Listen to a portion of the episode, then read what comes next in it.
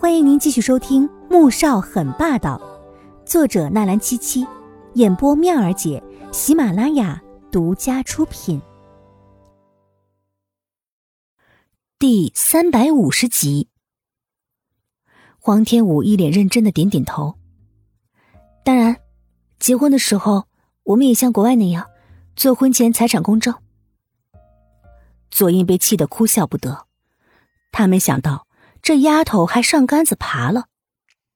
婚前财产公证这种事情，她都想得出来。结婚之后，我们就是夫妻了，我们是一体，我的就是你的，不需要做什么婚前财产公证。他的脸色很阴沉，显然是很生气了。黄天武还想再说什么，但是看他脸色不大好，还是识相的闭上了嘴巴。到了总统府，黄天武默默的下了车。要去提行李，却被左印给接了过去，同时另一只手被他牵着往里面走去。宝莉回来了，爸妈邀请你去家里吃饭，顺便商量一下我们的婚事。左印神情已经缓和下来。黄天武听说左宝莉回来了，不由得蹙起了眉。好的，他还是顺从的点点头，只是想到那位强势的未来小姑子，顿时感到心累。你放心，我不会让任何人欺负你的。左印似乎看出他心里的担忧，捏了捏他的手，沉沉的说了一句，便踏进了大厅。宋月影看着桌上的请帖，眉头蹙起来，见到女儿和左印进来，立即笑起来：“小五，你怎么好好的跑去春城了，也不跟我们打声招呼？”“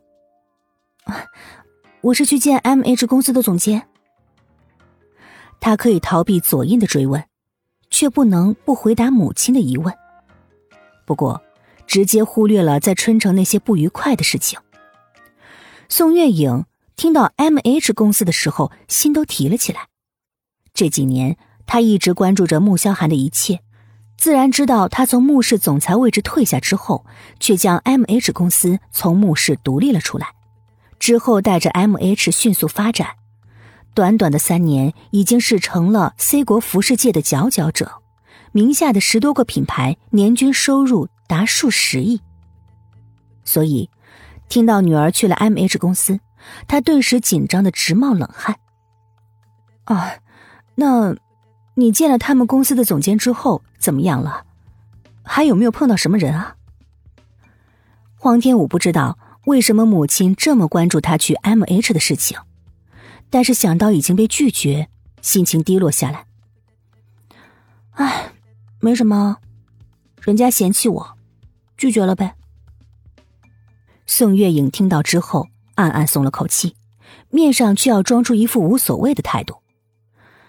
没事儿，他们不要你，那是他们的损失，不是还有两家公司的吗？再说了，你还可以开自己的公司，爸妈和哥哥都会支持你的。听到母亲这么安慰自己，黄天武心情舒服多了。妈妈，刚才左印向我求婚了，我也答应他了。他笑着朝宋月影扬了扬手上的钻戒。左印求婚之前已经事先打过招呼了，看到女儿手上的戒指，宋月影心里不是太舒服，但好过。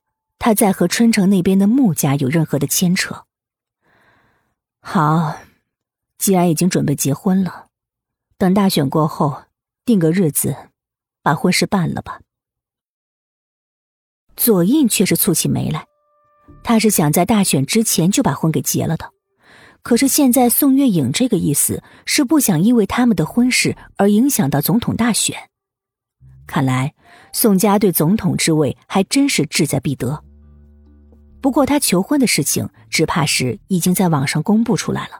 就算再晚点结婚，那又怎么样呢？依然不能改变黄左两家即将联姻的事实。黄天武回到房间，将披肩取下来，却发现挂在胸前团扣上的玉佩不见了。他顿时吓了一跳，开始急得到处找，把行李箱翻了一个遍，也没有找到。最后他想了许久，觉得最有可能的。就是把那块玉佩掉在了酒店的客房里，或者是飞机上。他立即翻出了电话，开始拨打。而此时，穆萧寒也迅速的拿到有关黄天武的一切资料。很快，易林又送来了一些信息，则是三年前车祸时几位被撞车辆车主的信息，其中就有左印的。穆萧寒看到有关黄天武的信息之后，尤其是他出现在黄家，恰巧是阿锦去世的那段时间里，让他开始不得不怀疑这一切了。有可能，全是黄家一手策划的。以前他知道阿锦没有找到亲生父母，所以在绝望之际，只有选择最决绝的方法离开。可阿锦的父亲若是总统，那就可以解释这所有的疑点了。只是到底是什么时候阿锦和黄家相认的呢？这个还需要他去细查。而事隔三年，查起来却是很难的。晚上，宇文山来到龙井台，并带来了一些资料交到他的手中。新的免费书《凤临天下女商》，同样免费，同样好听，剧情超爽，而且已经很肥喽，可以开始宰喽！点击蜜儿姐头像订阅收听《凤临天下女商》。